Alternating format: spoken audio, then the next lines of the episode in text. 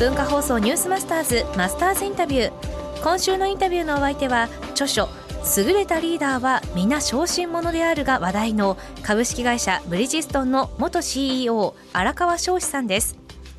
もともと美術部員だった学生時代よく通っていたブリヂストン美術館が気に入りブリヂストンに入社。しかし入社2年目にして海外赴任を言い渡されます。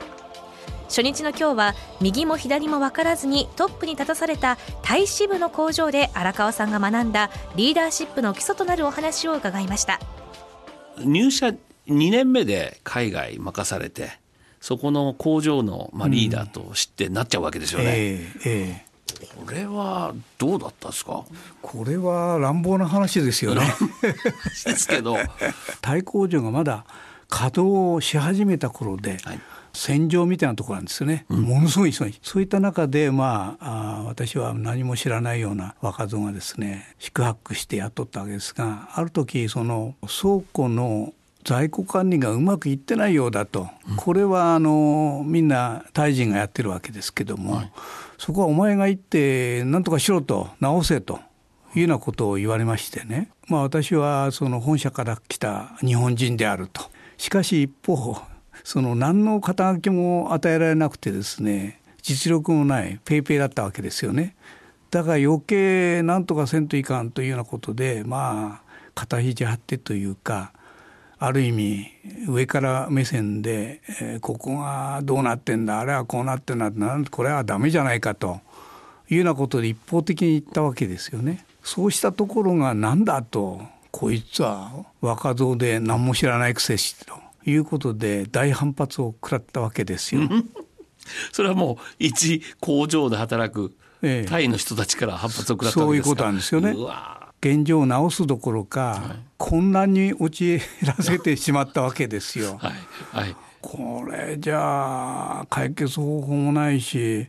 日本に帰るしかねえかなと帰りてえなと、うん、いうようなことを思ったわけですよ。だけど当時の国際航空運賃っていうのはものすごく高かったんですね。も要は逃げ道がないということですよね。結局いろいろ悩んだ考えた、はい、その挙句はやっぱり動かさないといかんのだよなとこの人たちを。うん、そうするとまずその高慢ちきな態度はやめるというようなことを彼らが言うんでそれはやっぱりやめないといかんなと仲間としてまず受け入れてもらえないとこれは仕事にならないなと。いうことでですねやっぱり結構こちらはプライドを傷つけられましたけども、はい、現場に行ってやっぱり一人一人挨拶するまあいろいろその話をするまあいろいろアイデアも話すと。いうようなことでですね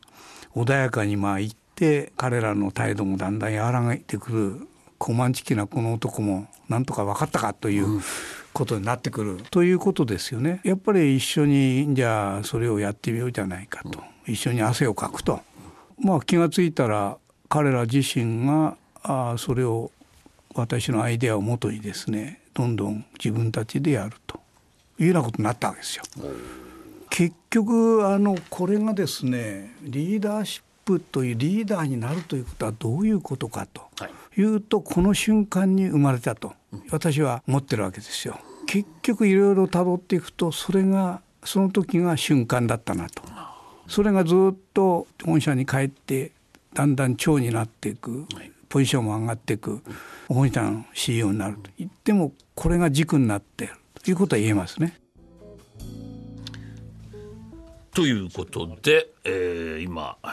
荒川彰子さんの、はい、これはまあ著書が皆小心者である優れたリーダー皆小心者であるってことなんだけどあの最初にやったことは海外なんだけども海外で一番最初にやったのは何しろ現地の人